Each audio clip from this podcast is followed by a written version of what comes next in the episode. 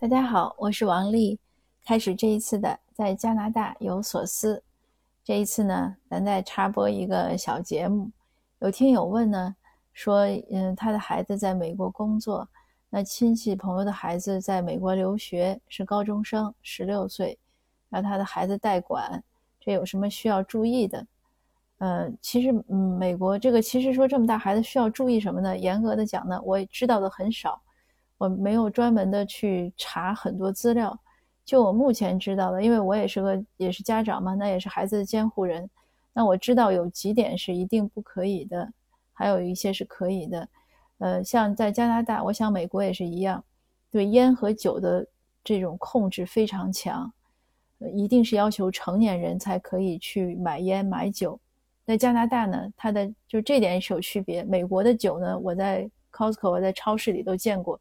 但是在加拿大呢，酒类是专控的，所以如果你在加拿大，你进了这个卖酒的店呢，他都会看你的 ID，看你的就是身份的这个年龄证明吧。那有的人刚开始还觉得挺好玩，说：“哎呦，是不是我显得年轻啊？怎么还要看一下？”后来呢，我我学过一次他这个卖酒的那个法律，我才知道他是要求你一定看。当然，有些人就说，因为他比如说欧裔之间。就白人之间，他比较容易识别年龄，或者他看你怀疑也是。如果你是个很明显的老头老太太，可能他也不会看了。但是对于这种不是很明显的，他是一定要看。但是法律上规定是一定要看，没有说明显不明显。所以尽职的店员呢，他尤其是在你要付费时候，他一定要看一下你的 ID。那也上次我还听过一个故事，我一个朋友讲，他带他孩子进店里，他孩子呢。嗯，因为他因为小孩也挺大的了，已经就上高中了。那他呢就想小孩跟他陪他进来逛逛，也顺便有有英语不认识也可以问问孩子。嗯，这个过程中呢就出了个什么事儿呢？因为他个子没有那么高，他小孩比他高，他想拿高处的一瓶酒的时候，就让孩子帮他拿了。那咱觉得这很正常嘛。但是就在他结账的时候，那个收银员怎么都不结给他。收银员说。呃，就就要看那个小孩的 ID，那他就说是小孩不到成年人，就不是给他买，是给我买。收银员就说，那他碰了那个酒，这个酒我就不能卖给你，就是这样。当时他也很生气，他说为什么是这样？嗯，但收银员就说是这样，所以他他跟我说这个事儿的时候呢，我也有点困惑，因为就我的记忆来说呢，我当年考那个酒牌的时候呢，里边没有这样的话，但是他说呢，他去另外一家卖酒的商店呢。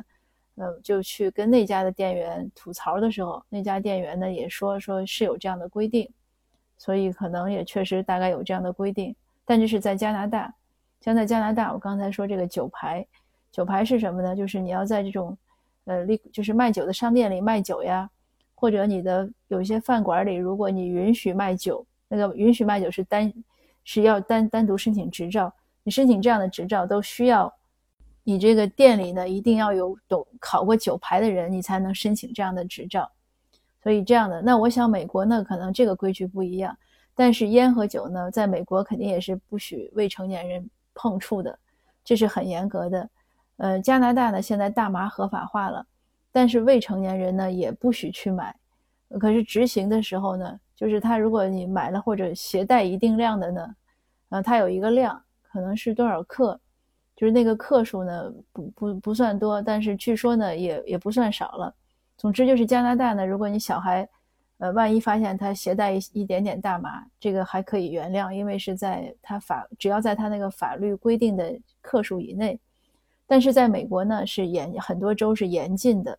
因为美国美国的这个法律呢比较复杂，它各个州的都有自己的一些法律，呃，联邦有一些法律。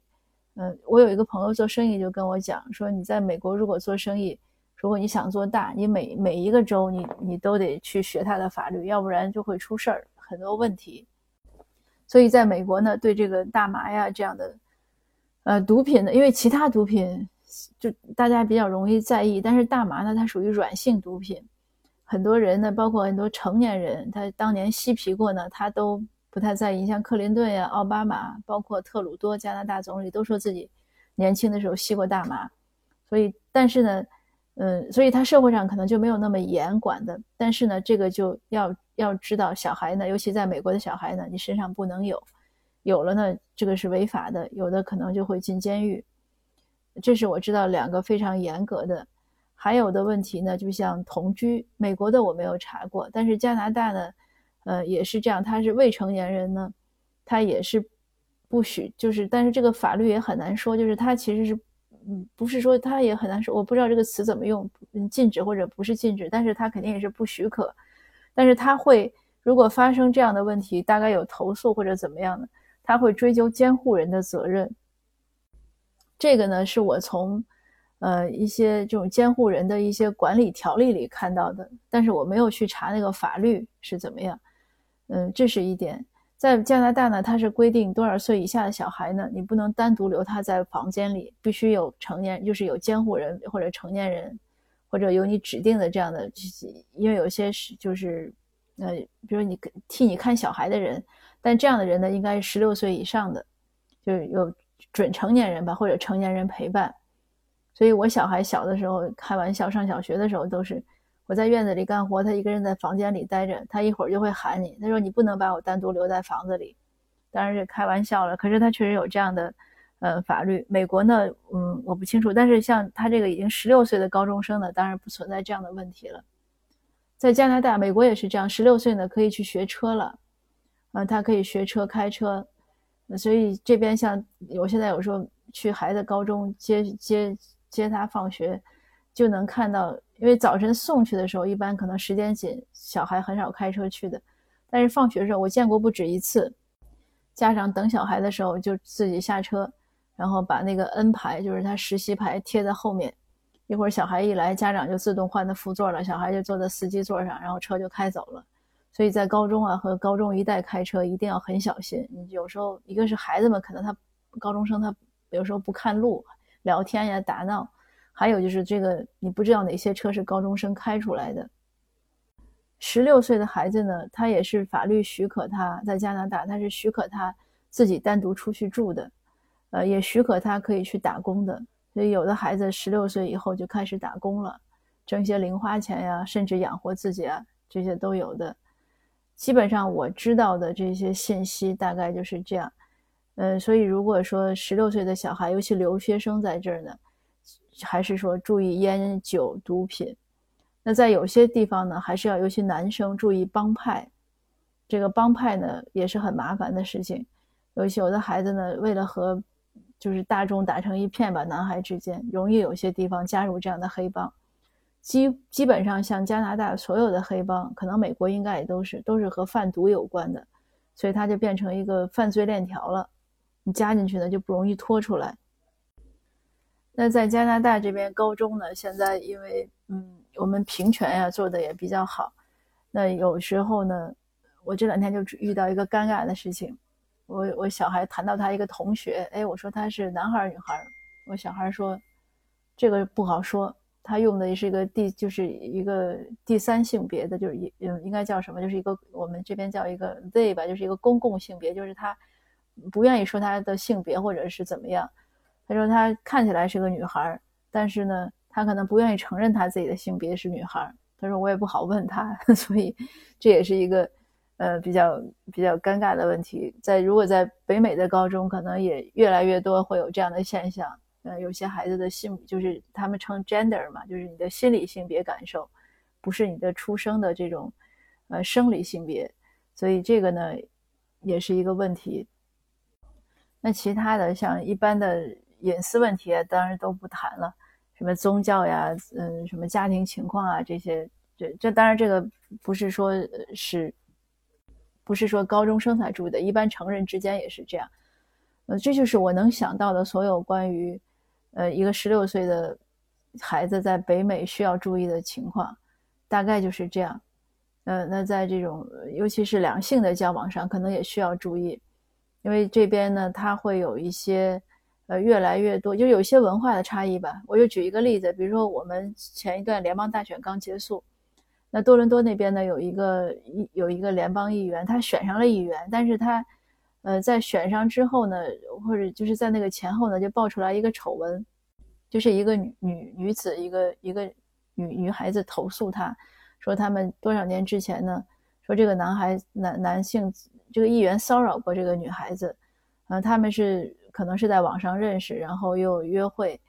然后约到这个女孩子的住处，他们一起看电影，然后一起躺在了床上。但是这个女孩子醒来的时候呢，发现这个这个呃男孩子在做一些这个亲密的动作，所以这个对他来说是一个性骚扰。呃，这是我听到新闻是这样讲，但是细节怎么样我们不知道。呃，我想讲这个呢，就是说这个可能就有一些文化的差异，这个要注意，就一定要呃一定要，如果是尤其从 teenager 开始到青年，如果在北美，那这样的两性的接触呢，可能是要很慎重，呃，不能想当然或者有有一些什么自己主观倾向的认为，嗯，这也是需要提醒的。那还有当然了，就是两性接触中呢。你不能有未成年人，尤其是成年人不能和未成年人。所以有些人他看起来年龄看起来很成熟，但是也要问年龄，就尤其是拿不准的时候。这个这两天也是有一个政治丑闻，也是选举的时候，几十年以前的事情，呃，也是这个人当上了议员，然后又被之前有一个案，有人告他说，呃，当年有些什么不当的性接触，呃，那那个当时接触的时候呢，可能那个被接触的人呢是未成年人。但是当时那个被接触的人呢，他应该是在一个，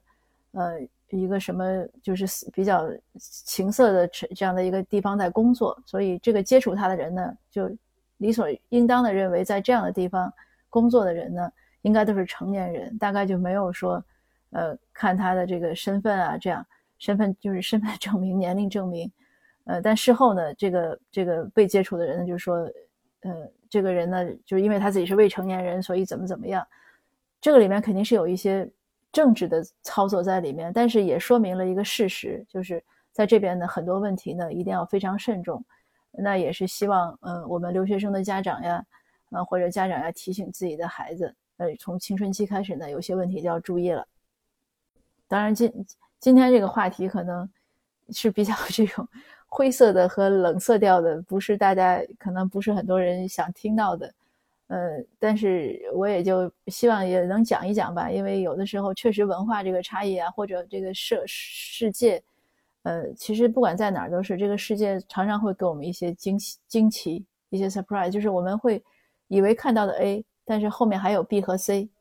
呃，所以呢，就不断的增进了解吧。我也是愿意就我所知和大家分享一下，大家这样互相分享呢，我们对这个世界的了解就会越来越多。那今天的分享呢就到这儿，呃，谢谢您的收听。如果您有什么问题想了解呢，或者想希望我来讲呢，我们还还是请您留言给我。呃，那我们下次见，谢谢。